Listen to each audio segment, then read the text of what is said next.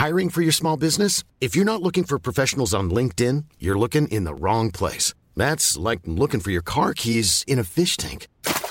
LinkedIn helps you hire professionals you can't find anywhere else, even those who aren't actively searching for a new job but might be open to the perfect role. In a given month, over 70% of LinkedIn users don't even visit other leading job sites. So start looking in the right place. With LinkedIn, you can hire professionals like a professional. Post your free job on linkedin.com slash people today.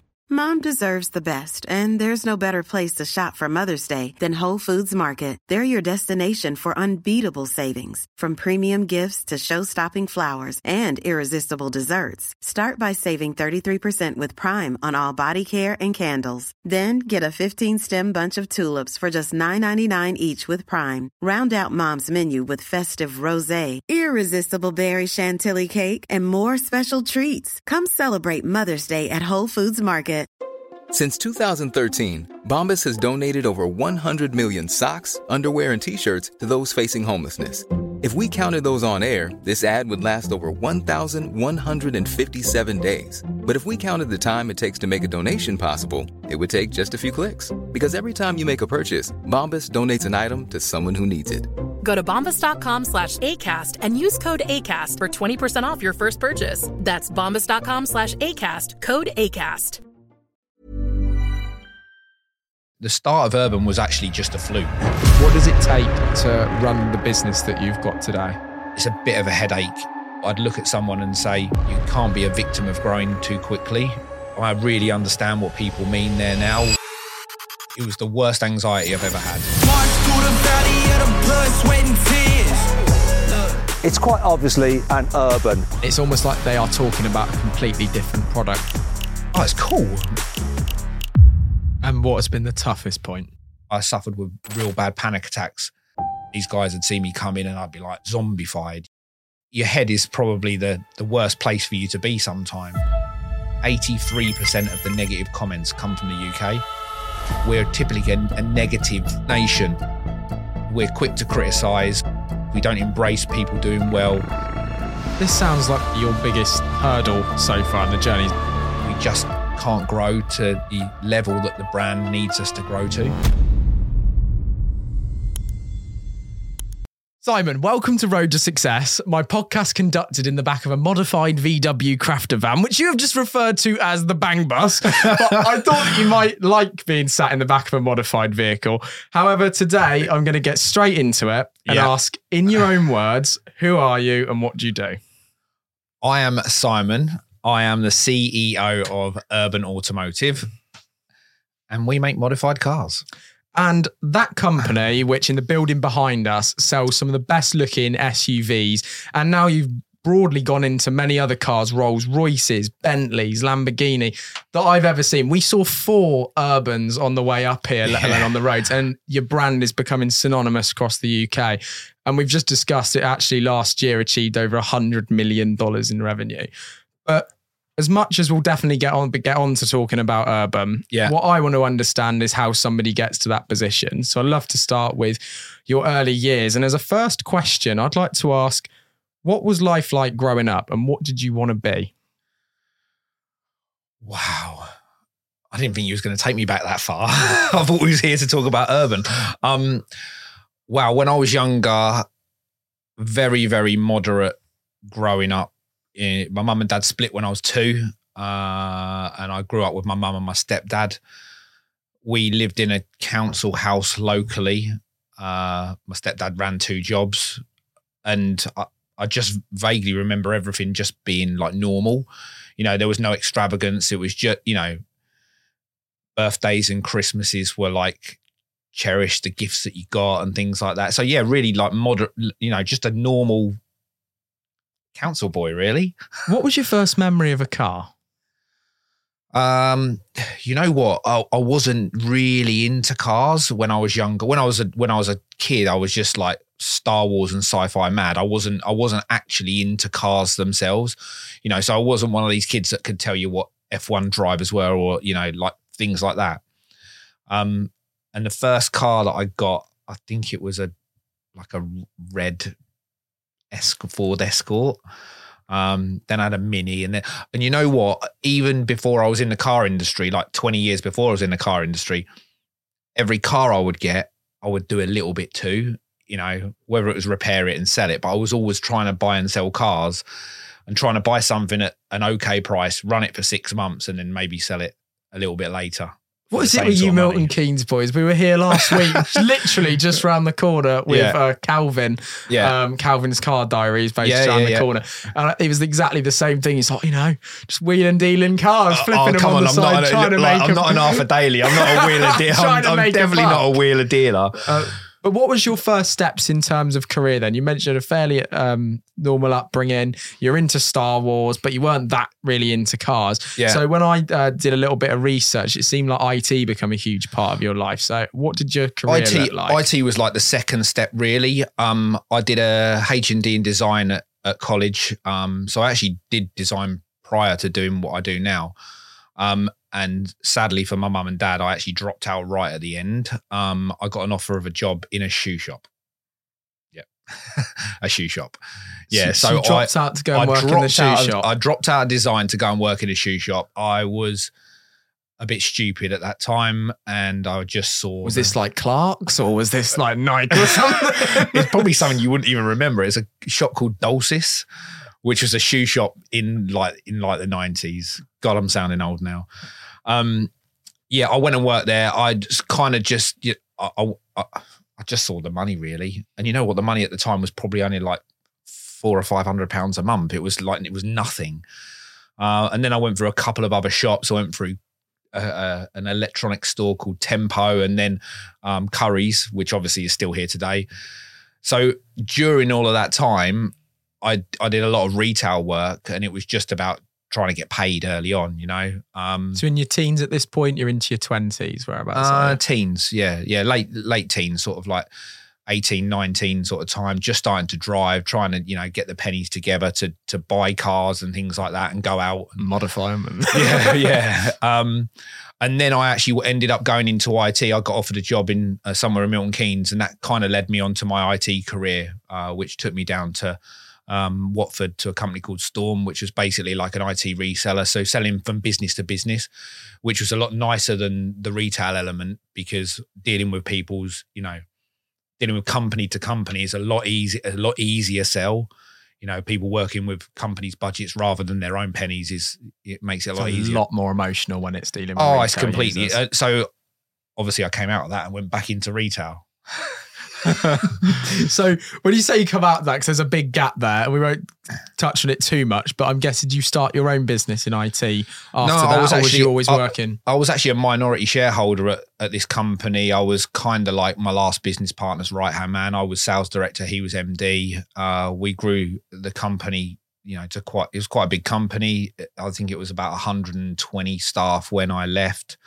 I mean, I just, you know, we we split amicably. I just wanted to go on to pastures new, and obviously changing industries is is quite a nice thing because sometimes IT is is is known for people coming out of one IT job and going into another and trying to steal customers and things like that. So it was quite nice for me. It was refreshing to come out of IT and do what I said I was going to do and stay friends with previous business partners because you you know Because they were kind of looking like that. Like, yeah, I mean, I, I think people are obviously, you know, when you say that you want to change a direction after, you know, 18 years of working together, it's quite a long time. So I think people think probably the worst that you're going to try and do this and try and steal that. And, you know, but I didn't. I just went into cars and, and did what I said I was going to do. so was Urban the first company you ever started? Yes. Wow, that's quite impactful. And where where on that journey did you kind of discover that you had an entrepreneurial flair and you wanted to start your own business? to be honest with you, when I worked at Storm, I was always I was always that way inclined. I was always trying to do new things in IT and you know bringing different products together and you know sales programs and you know I, I played a real big part of growing that business, even though I didn't own majority shareholding. I, I- you know, I, um, I'd like to say that I, I gave a lot to that business to grow it to the company that it is today. But for me, I just wanted something for myself and I wasn't really sure what I wanted to do. And cars just kind of dropped on my lap, really. So it wasn't like you're still not this um, car nerd. You're just like, "Oh, I've not- always modified cars. What was it that you saw that that flipped that switch? I mean, the the start of Urban was actually just a fluke. You know, the the plan was to leave IT and and just be an automotive dealer. You know, I'd saved up a small amount of money to set up the company and started selling cars with my then business partner at the time from my house. And I don't know whether you've ever bought a car from someone's house, have you? Exactly. That's what I mean. No, yeah. no. See, people just don't want to buy Off a someone's car drive. off someone's drive and we struggled you know i think we bought about 10 or 15 cars and the neighbors hated me because there was cars parked everywhere. It was all over the drive. It was just a, it was just a mess. And every car we bought you know it started off with three grand of profit went down to two went down to one ended up a loss. And we weren't really getting anywhere. And it wasn't until i sort of stumbled across buying a defender and thought I'd put some trick bits on it at the time. That was that was the that was the mentality at the time. It was just like, ah, maybe we can you know make this a bit more desirable. So that was pre like urban being a brand and thinking that's what you were going to do. You just yeah. thought actually to try and get one of these cars sold that I've got in stock, I'm going to jazz it up a little Exactly bit. that, yeah. And what when you saw the finished product, you thought this looks sick. So to be honest, at the time there was there was like stand the old style defender. There was standard defenders, and there was a company called Twisted. Uh, you probably heard No, of them. yeah, I They- have you know, they're heard of Twisted. they're kind of like the kings of the old defender, you know, modified world. But the price point between standard and and what they offered was really significant. And I kind of looked at it from a commercial perspective and not actually from no other way, just to say, if I can pitch something in between here and make it more and make that look more affordable for, you know, the the buyer, and that was basically where it came from. I was like, well, if they're going to add forty thousand pounds onto a car and I can do it for five, surely there's some sort Yeah, of margin in, margin in between. And I think off the back of that, I think we done three hundred and fifty of the old shape defenders before run out. So little, you know, we was buying, buying, buying, buying, buying everything and we that could. was 2012, 2013, I read when Urban was kind of set up and going. Yes. Uh, so we set up late 13. Um, and I think the end of the Defender production run was around sort of 17. The last of the plates were 16. Um, so we, you know, throughout that duration, that, you know, we sold quite a lot of That's a lot of cars. Like A to, lot of cars, to, to, yeah. to scale up to that, I'm really fascinated in how you got from doing one to 300 and something and what that looked like. Well, Did it feel like life was just a total whirlwind when you were going through that? I mean, at the time we used, you know, I mean, me and my business partner there, I, I didn't know anything about cars. I just took one apart on the driveway, you know. So we just took the Defender apart, put it back together. I think we must have put out some howlers of cars early on because we weren't skilled mechanics. But what we did, we used like local garages for the mechanical element, you know, like suspension and things like that. We outsourced that, but then just put the grills and vents and things on ourselves. It was almost like utilizing the the businesses around me to cobble is probably the right word cobble these cars together and put a badge on the back you know? And get them out the door. yeah. So then when did that develop into having your own premises, seeing it as a brand, the name Urban?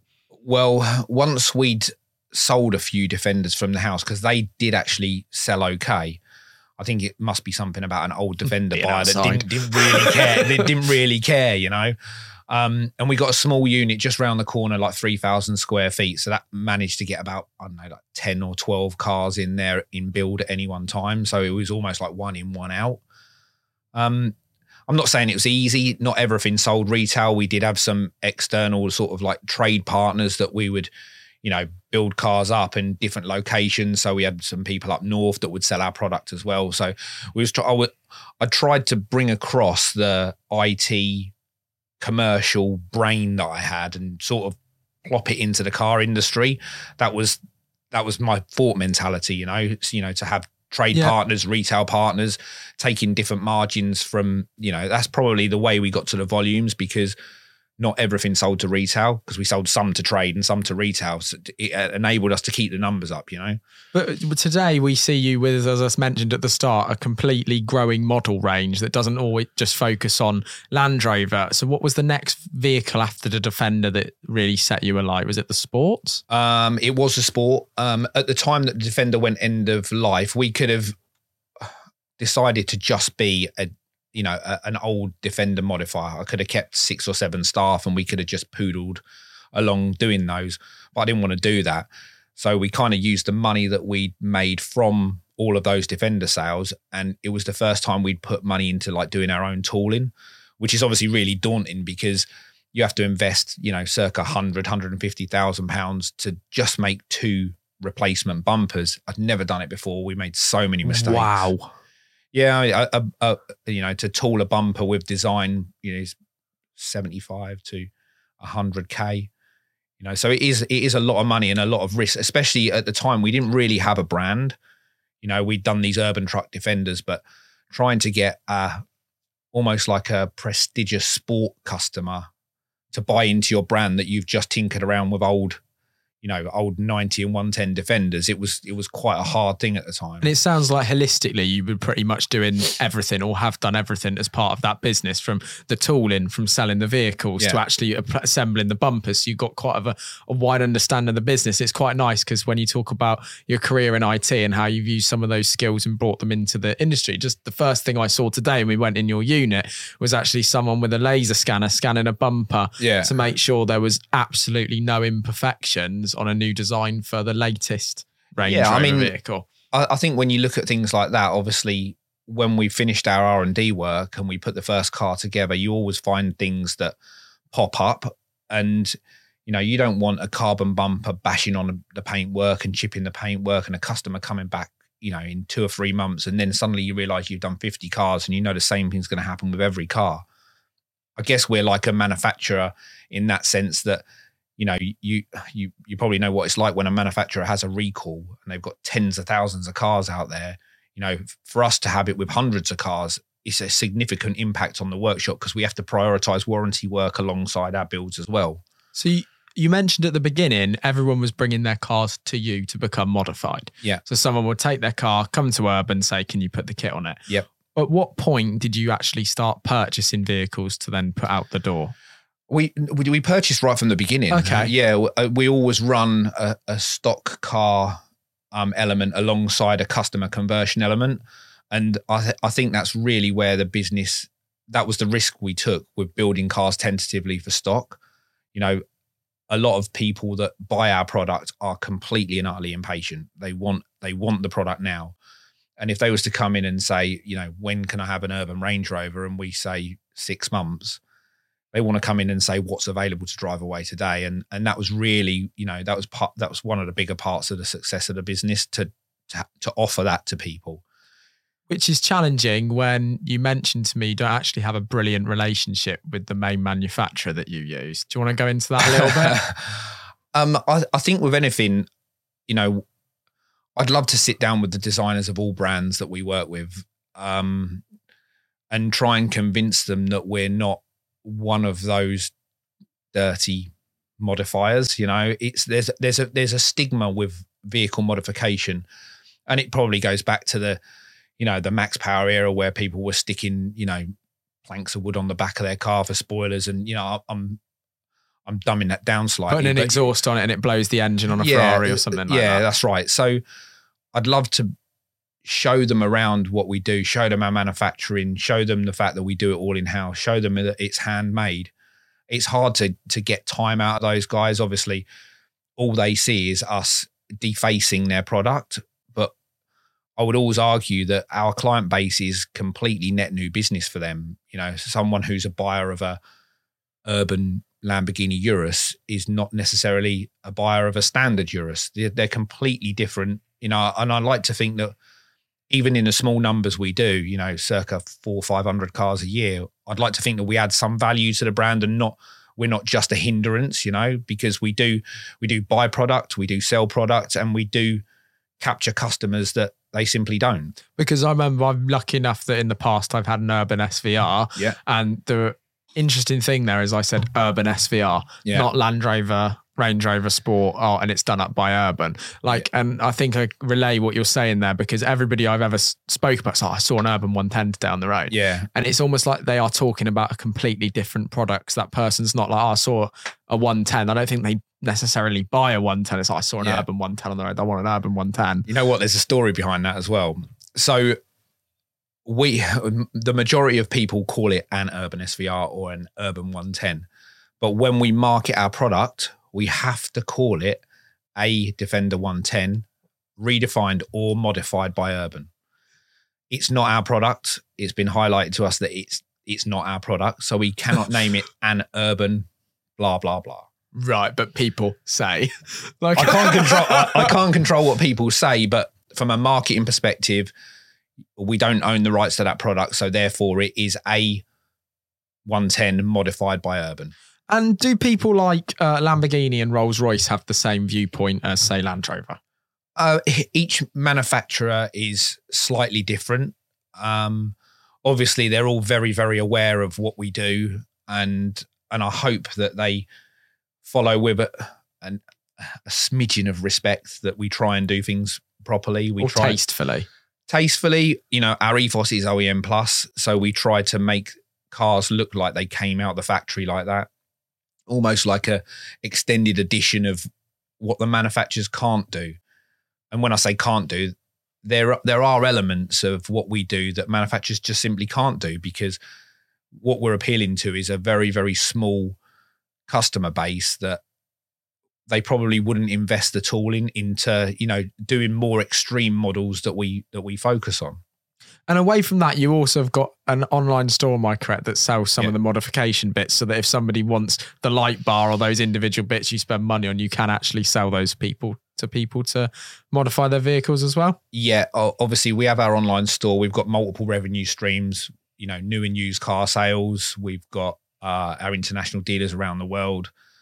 We do recommend that all of the items get installed in a like a in in a professional Environment. environment. Yeah, but obviously we can't control that when someone's buying something globally. must be a tough decision because that is that is your brand, that is the quality, that element. You only have to look at a company like McLaren and Yeah. see that bad quality, what bad quality and panels that don't line up has done to their reputation. That must be quite a big thing to actually allow other people to fit parts. Yeah, it it is, and we do see some bad installations. You know, we see bad installations of other brands that come in, and you know, some some people that do fit our parts incorrectly. The only thing that we can do is advise, give all of the right installation videos and manuals. But that's, I guess, that's the risk you take when you when you choose to sell parts. So, how many cars a year are you buying from a manufacturer that doesn't necessarily like you? Um, I mean, across the board, we probably buy anywhere between four fifty and five fifty. So, Yeah. d- do you? Because I assumed that you'd be telling me that you had a direct relationship to the factory. No, just no, those, it- you I- literally have to go through like Land Rover, Milton Keynes, and wherever. Yeah, uh, and there's also rules with that as well. You know, when we're ordering a car, it has to be for an actual person. It can't just be for stock. You know, we buy used cars in the open market to to build used cars, but you know, there's there's rules about the way we can buy vehicles as well. So there's We- no discounts. No, no discount. Oh, that It's is that is not part of where you want to go with the No, business no, model. not really. yeah, I mean, I, I think with one Land Rover dealer before COVID, um, obviously we was their biggest customer. I think we did over a four year period, we did maybe a hundred million pounds of of Land Rover product, and then when COVID hit, they just turned the taps off on trade completely. The new rules came in.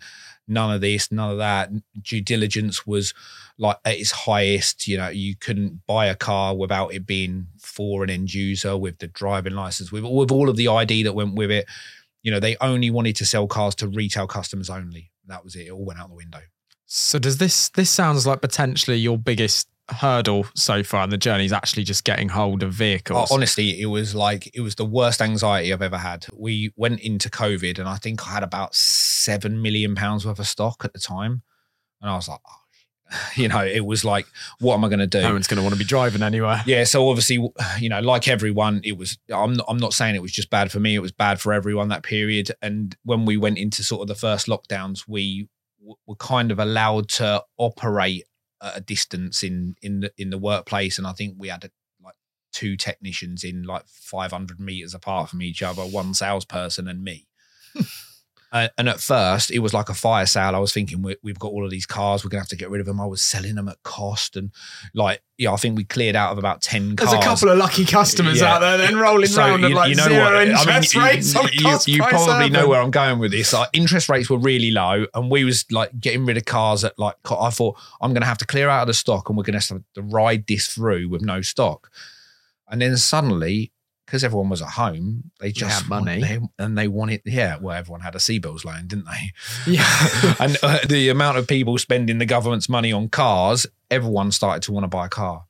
And suddenly the prices went from, you know, like heavily discounted fire sale to to premiums and everything.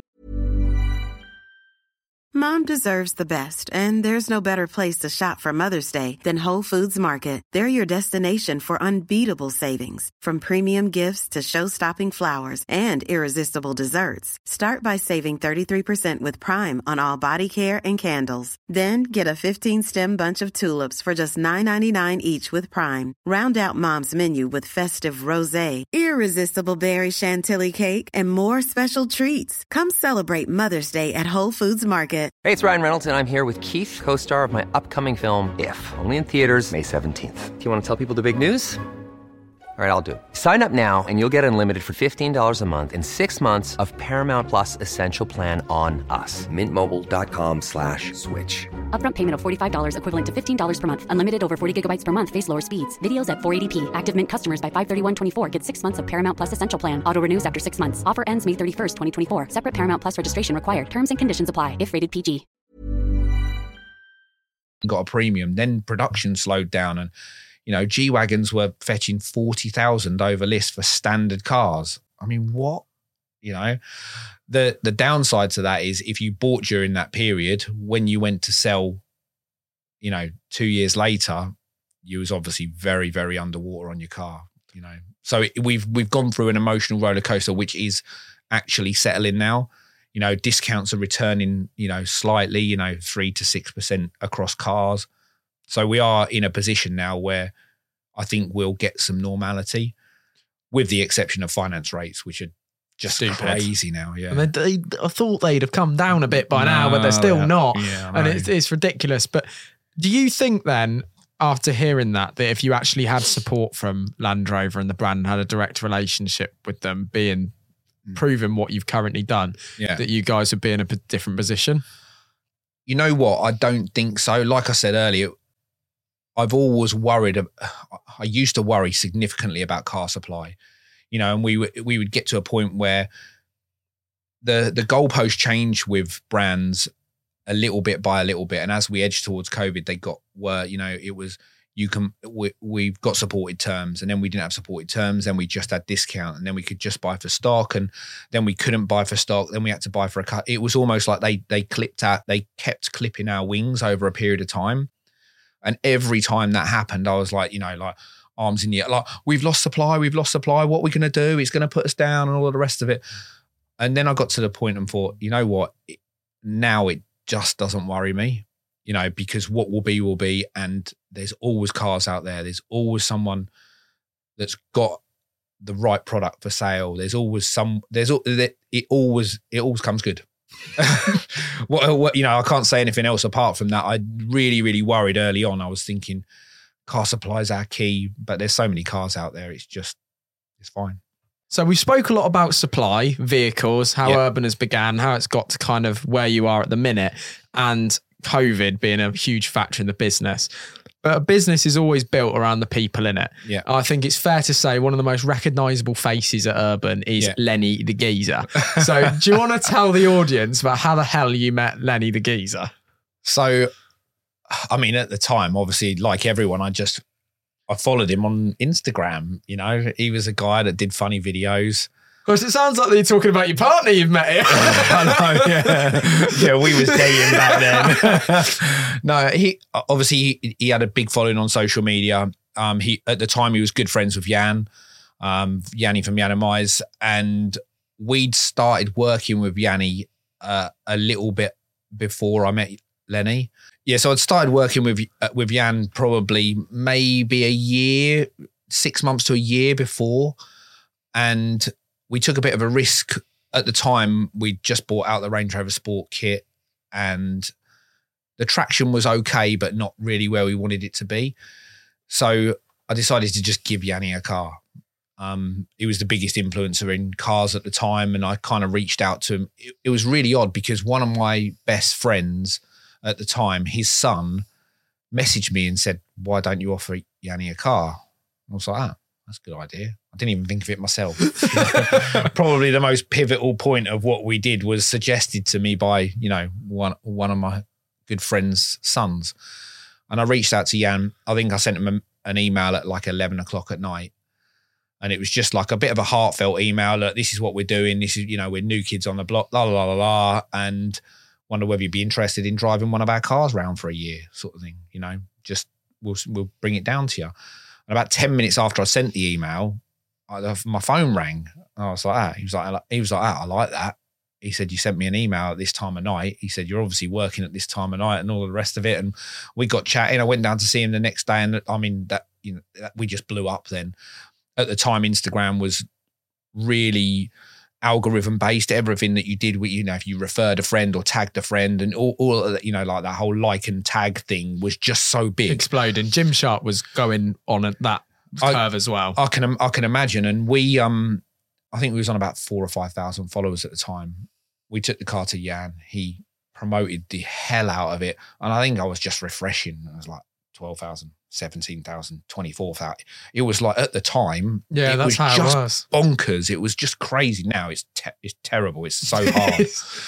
but going back to Lenny, so obviously Yianni and Lenny were, were were good friends at the time. They used to go to car shows together, and uh, Lenny was obviously making really funny videos. Um, it's a shame that he can't still do those, but some of them were obviously a little bit to the mark. And he, just said to Yan one day, you know, I like what Urban are doing. It'd be great if I could work there. Yianni introduced the two of us, and at the time he just said, "Look, I don't know really what I can do for the company, but I've got a big social media following. You know, we can maybe reach out to customers with that." And the, I guess the rest is history. He's kind of like he's my right hand social, you know, sales. He does just does a bit of everything, really. you, You, know, you guys are together. That's where I actually met you. Um, part as part of the Petrolanism group that went out to SEMA this year. Um, and to a bar. I was like, Simon, I'd like him on the podcast. So I asked Lenny kindly, who I don't really know why. Um, I think weirdly, you mentioned that you gave Yianni that urban Range Rover. Was that the one that he wrapped rose gold at some point. Yes, it was, yeah. Because I remember before I had Yeah. a driver's license, I went to a supercar driver meet at Topaz Detailing. Yeah. And he was actually there with that car. And I think that's where I met Lenny probably nine years ago. Yeah. And for some reason, I think Lenny followed me and we've just kept in touch over the years and always said hello to each other at events, Yeah. which was kind of how it was easy to get an introduction to yourself when we are over at SEMA. Yeah, it was a lot Um, nicer over there, wasn't it? It was a lot nicer. It's cold over and there. horrible here. It was lovely in, in So- America. you mentioned Lenny is obviously um, a fundamental person within the urban brand, but Yeah. there is a lot of people that I've just seen buzzing around behind you. What does it take to run the business that you've got today? Uh, well, we've got 105 staff now, um, over five sites. So it's it is a headache because we've grown organically, and like any company that's grown organically, we've taken real estate when we could take it in different locations, and it's a bit of a headache because we manufacture in one area, we warehouse in another area, then we make plastics in another area, you know, and it all sort of comes together in HQ where I've just showed you around. But that's the biggest you know nightmare for us that we're so ingrained in the units that we're in.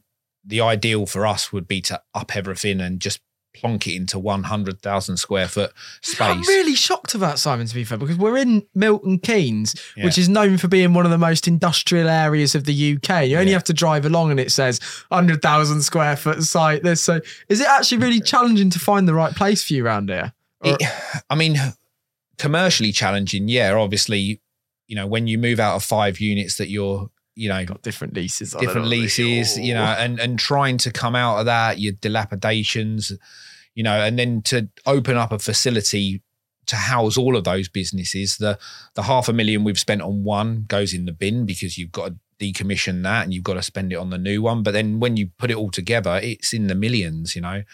Our expansion plan can't be 10 or 20% now. It has to be d- almost double.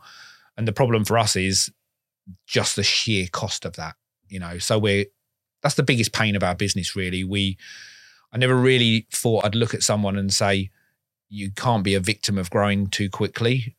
I actually I really understand what people mean there now. We're, you know, frustratingly, we're at a point where demand outstr- demand far outstrips our ability to, you know, deliver product to customers. And do you have to manage that because it'd be so easy at that point to just stick your prices up and become? I remember back in the day when I used to, you know, be one of those people that probably followed you during one Yeah. of those refreshers, and the main names out there were Overfinch, Yeah. um, Kahn, but they were known for being unbelievably expensive, and that, that everyone could kind of tell that Urban didn't quite sit in. That's what they were going to charge people. I still, I, you know, we make handmade quality product, but I still believe in value. You, you still want to drive away and not think I've just someone's just had my pants down. You know, it's not, it's not a great feeling. So, so for me, you still have to get a feeling of getting some kind of value from a from a business. You know, we could make less and put our prices up, but that's not what we're about. You know, we're trying to give a customer something that's a little bit nicer than you, are you a football fan? I used to be. I was a season ticket holder at Man United for seven years. So what's it like when you saw Marcus Rashford driving an Urban SVR? Oh, it's cool. Uh, you know, I mean, you know, uh, we've we've done some really really cool customers. You know, we get to meet some, we don't get to meet others, but they're they're the little perks of the job where someone that's has a real choice and you know they can pick any brand. That's my point. They, Yeah. could have picked any brand. Yeah, they could they pick chose- any brand. Yeah. And you, in that early day, where you had to give a, car to get some traction to say Yianni, and you've now got Marcus Rashford purchasing a vehicle from yourselves. And not only Rashford, do you want to list off some of the people that you've met down here? I've seen all sorts of it. There was a very infamous one that I remember actually. I know what you're going to say. Yeah, you know exactly what I'm going to say. And it was very pink. Yeah. So there's been some various reasons why I've done a few different things. Obviously, giving a car to Jan in the beginning made complete sense. He was the biggest car influencer at the time, you know, and and I'm so glad I've done that. Not and not even for the commercial gain because he's become one of my best friends. You know, I'm godfather to his daughter, and we've got the strongest relationship ever. So there's some some alternate positives that come out of doing something like that. You know, we've got we've had a nine year relationship and we've never said a bad word to each other. We've never crossed words. But then you've got things like doing a pink car for Katie Price, and I guess I knew it was going to be in the news. I just knew it was going to be in the news. You know, we painted the car, we put glitter in it. You know, we put glitter in the paint. It was a a big. That wasn't oh, that wasn't a wrap. no, no, we painted it. We, we, we painted the car pink and we put glitter, we sprinkled glitter in the paint so it sparkled in the sun. And we just knew it was going to be in the paint. You know, when she came to pick the car up, the paparazzi were there outside and it, and I knew it was going to get some traction. So, yeah, we make these decisions, you know, based on what we think that we'll we'll get out of them. And as I mentioned, we met at SEMA where you had a stand with two vehicles on Mm. Rolls Royce Ghost Yeah. and uh, the new Range Rover. Yeah. So is the US a big part in Urban's next steps? I think it has to be. Um, I wouldn't like to say we've wrapped up the UK, but we we do have quite a you know a, a well respected and you know dominant name in the UK with with modification. The defender's been fantastic for us. We must have done maybe three thousand five hundred defenders in the UK. You know, from a modification perspective, the US is obviously a different animal. You know, the you know you see when you go to SEMA the amount of cars and people, the following. You know, Size. The That's, the- that's the size thing that just in- baffled me. in every city there's you know in LA there's probably 20 car meets on a weekend it's you know we're we're lucky to get one every 3 months here It- it's completely different and and I just think the next step for us has to be working on the US improving our distribution network out there and and getting more product into you know the the the big car scene cities out there Plus, it's sick. yeah, it is, yeah. you know what the, the the the thing for me with the US is that it's a lot more positive than here. You know, there's a lot of negativity here. We've done some algorithms on our um, Instagram, and 83% of the negative comments come from the UK. You know, we are typically a I wouldn't say depressed. Depressed is probably the wrong word, but we're typically a, a negative Nation. nation, and we're quick to criticize. We we don't embrace success. We don't embrace people doing well. You know, you see it in the cars. We talked on the way, and you said everything's black and grey because everyone wants to play it safe. People in the UK buy a car based on the resale of the car. You know, they're buying a car with black with black leather because they know that they'll get more money when they sell it. They're not buying a car with in green with tan leather because it's their favorite. They're more worried about what they're going to lose on the car than than getting the full enjoyment out of the car itself. And that shows in the US because you get crazy colors with different interiors and and people are really flamboyant and and I think that's what the brand misses. You know, when we're doing media each week, there's only so much of the same defender, defender, defender, or black or grey that you can follow. As soon as we do a crazy car in the US, social media blows up, YouTube's great, views are great, and it just has a real big impact. And that makes me actually see how well you've done with something in the UK, to be fair, because me and uh, Steve, you say today, we were talking on the way up, and in the UK, normally if you modify a vehicle, Yeah. it just the value just shits itself of the Yeah. vehicle, basically. Yeah. Like people go, oh, you've modified that. Like that's not been stock. Yeah. What have you done to it? Where in America, it seems to be like, you've modified that. I'll pay you for modifying that. That's amazing, man. They've just got a completely different mindset. they have got a different mindset, but we we have bucked the trend with that in the UK. I, I, I think our vehicles are on average a, a 14% above cap in the used market. It is known by every finance company. It's known as our vehicle, so they do give higher residual values on on those cars, and they do hold them. You know, so it's not like a mod, uh, one of our modified cars in the used market actually gets less money. It it does, you know, still fetch that premium. So with a brand that we've mentioned turned over over hundred million dollars last year, your cars are at SEMA. You've sold over three and a half thousand defenders. You've been going since 2013. Your partner, which has become one of your best friends, has literally got a venue inside your unit. The other ones, it looks absolutely amazing. The journey, and from people following on social media and watching the videos, and it just seems like not that it's easy, but everything's just brilliant all of the time. Mm, What's been the best moment on this journey, and what has been the toughest shit you've had to deal with?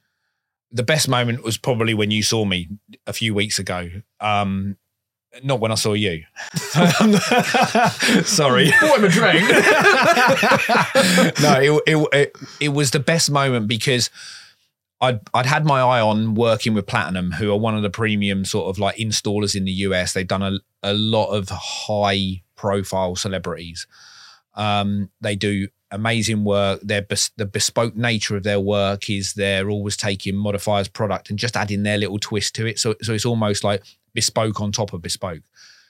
I had a, a, a real bee in my bonnet to work with them, and I sort of started on that a couple of years ago, rather than just continually try and email them or text them and you know reach out to them that way. After SEMA two years ago, I just jumped on a plane and went and went to LA, and I almost felt like a little bit of a like a window salesman, you know, knocking on their door and just you know saying, look, this is what we do. Let's work together. And over the last couple of years, really built that relationship up, and it and it almost it just came to a head because they built the two SEMA cars for us. They done a fantastic job. The launch blew up. We sold so many kits at the show. So I'm like, you know, it was a real grateful point for me to, you know, almost like for someone to say, actually, we like what you're doing and we've got you. You know, we, you know, we'll work with you over here and and be you over here. and what has been the toughest point? I guess the toughest point, you know, the toughest point is probably now because, you know, without sounding like we we don't have the level of money to grow the business at the rate that we need to grow it at. You know, so like I said to you earlier, 10 or 20% growth just won't, you know, we we would get 10 or 20% more space and it would just be eaten up with no actual no additional value. Every department needs to grow by double. You know, so if our manufacturing needs double the space, if our, you know, trimming area he, and so on and so forth with all of the different departments. We just, you know, it's it's a real, it's really stressful in the fact that we just can't grow to the level that the brand needs us to grow to. And how do you manage that stress? Um, I didn't manage it very well, you know, during the mid years, you know, five or six years in, you know, COVID hit. And, you know, like I said earlier, it was really, really up and down. I was always worried about car supply. And I've just, you know, as I've got older, I've just learned to control my control my mind a little bit more. You know, I suffered with real bad panic attacks for a long period of time where I couldn't breathe and wake up in the night. I used to almost like sleep like a baby and wait like a baby. You know, I'd go straight to sleep, but then I'd wake up at two o'clock in the morning and I wouldn't be able to get back to sleep till the morning. And these guys would see me come in and I'd be like like zombified, you know, because I'd just be thinking about things all the time. And I think I just I got to a point where something that someone said to me resonated with me. Like, can you do anything about it? No. Don't worry about it then. Can you do something about it? Yes. You don't have to worry about it then. So both both ways, if you're if you're a little bit of a passenger in something, then what's the point in worrying about it? And I I guess I just done a lot of work on myself and tr- you know tried to rationalize the way I think about things, and now I don't worry about things too much. So you really worked on your mindset since COVID, and that's yeah, yeah. Difference. It was yeah. It, like I say, it was. Your head is probably the the worst place for you to be sometimes, especially when you're under a lot of stress and things like that. I'm content that we've got the brand to the point where it's well respected. So I don't have to worry about that anymore. I haven't got anything to prove to anyone anymore. You know, the proving part is done. You know, now it's just the management of how we steer, you know, steer the brand through the the next 10 years. Because I, I, think that it'd be um, great to just touch on that as we kind of come to a close because people might be a little bit confused because they're like, well, hang on, you're selling more vehicles than ever, and your problem is you need to grow faster than ever. But that is where I'm, I think I'm right in saying that most businesses pretty much fall over with a cash flow issue when they just got the ability to grow so fast. Yeah. And then they look in the bank one day and go, we ain't got no money. That's right. and, and you know what? You know, with any business like this, the, the cash flow goes up and down. It's like a yo-yo. But the the level of outlay to grow to where we need to grow to would put the brand in significant risk. I'd have to, you know, I'd I'd almost have to use every bit of cash reserves to grow to the level we need to grow to. And I mean, some people that run businesses are risk takers to that level, but I would never mess around with 105 people's jobs. That's more important than, you know, I'd rather tick along is probably a, a dumbed down word, but I'd I'd rather move at the pace that we move at put it on a scale. If if ten is like um, the ultimate business risk taker, willing to yeah. risk anything, and and zero is just tick tick yeah. tick. Where would you pitch yourself? I'm dead in the middle. You know, we we make some decisions when we shouldn't.